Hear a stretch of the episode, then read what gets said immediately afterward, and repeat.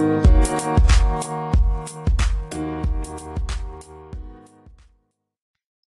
உறவுகளுக்கு இனிய வணக்கம். இந்த நாள் இனிய நாளாக அமையட்டும். திங்கட்கிழமை தோறும் திருக்குறள் பகுதி. இதோ உங்களுக்காக. குறள் எண் முப்பத்தி ஆறு அன்றறிவாம் என்னா தரஞ்செய்க மற்றது பொன்றுங்கால் பொன்றா துணை.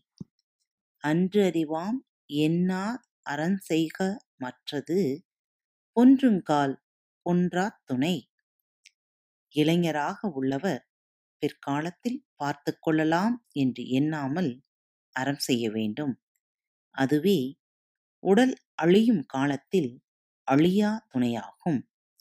முதுமையில் செய்யலாம் என எண்ணாமல் இப்போதே அறத்தைச் செய்க. அந்த அறம் நாம் அழியும் போதுதான் அழியாமல் நமக்கு துணை காக்கும். குரல் எண் முப்பத்தி ஏழு அறத்தார் அறிவது என வேண்டா சிவிகை பொறுத்தானோடு ஊர்ந்தான் இடை. அறத்தான் அறிவது என வேண்டா சிவிகை பொறுத்தானோடு ஊர்ந்தான் இடை.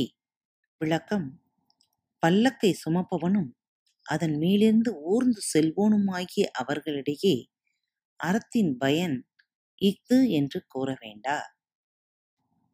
அறவழியில் நடப்பவர்கள் பல்லக்கில் உட்கார்ந்து செல்பவர்களைப் போல வாழ்க்கையில் வரும் இன்ப துன்பங்கள் இரண்டையும் எளியவதாக கருதி மகிழ்வுடன் பயணத்தை மேற்கொள்வார்கள்.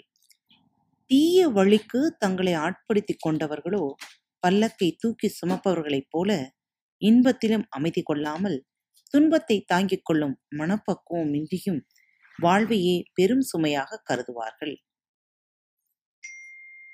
குறள் எண் முப்பத்தி எட்டு வீழ் நாள் படாமை நன்றாற்றின் அக்துருவன் வாழ்நாள் வழியடைக்கும் கல். வீழ்நாள் படாமை நன்றாற்றின் அக்துருவன் வாழ்நாள் வழியடைக்கும் கல். விளக்கம். அறத்தை செய்யாது விட்ட நாள் இல்லை என்று சொல்லும்படி ஒருவன் அறம் செய்தால் அச்செயலே அவன் திரும்பப் பிறக்கும் வழியை அடைக்கும் கல் ஆகும். பயனற்றதாக ஒரு நாள் கூட கழிந்து போகாமல் தொடர்ந்து நற்செயல்களில் ஈடுபடுபவருக்கு வாழ்க்கை பாதையை சீராக்கி அமைத்துத் தரும் கல்லாக அந்த நற்செயல்களே விளங்கும். எண் முப்பத்தி ஒன்பது அறத்தான் வருவதே இன்பம் மற்றெல்லாம் புறத்த புகழும் இழ. அறத்தான் வருவதே இன்பம் மற்றெல்லாம் புறத்த புகழும் இல விளக்கம். அறநெறியில் வாழ்வதன் பயனாக வருவதே இன்பமாகும். அறத்தோடு பொருந்தாமல் வருவன எல்லாம் இன்பம் இல்லாதவை புகழும் இல்லாதவை ஆகும்.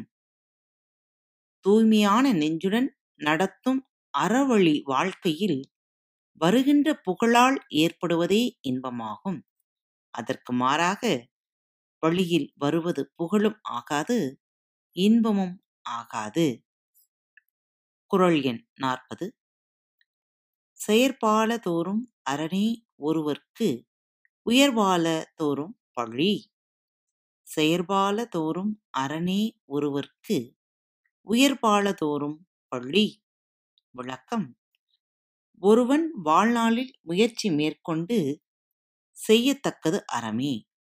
செய்யாமல் காத்து கொள்ளத்தக்கது பள்ளியே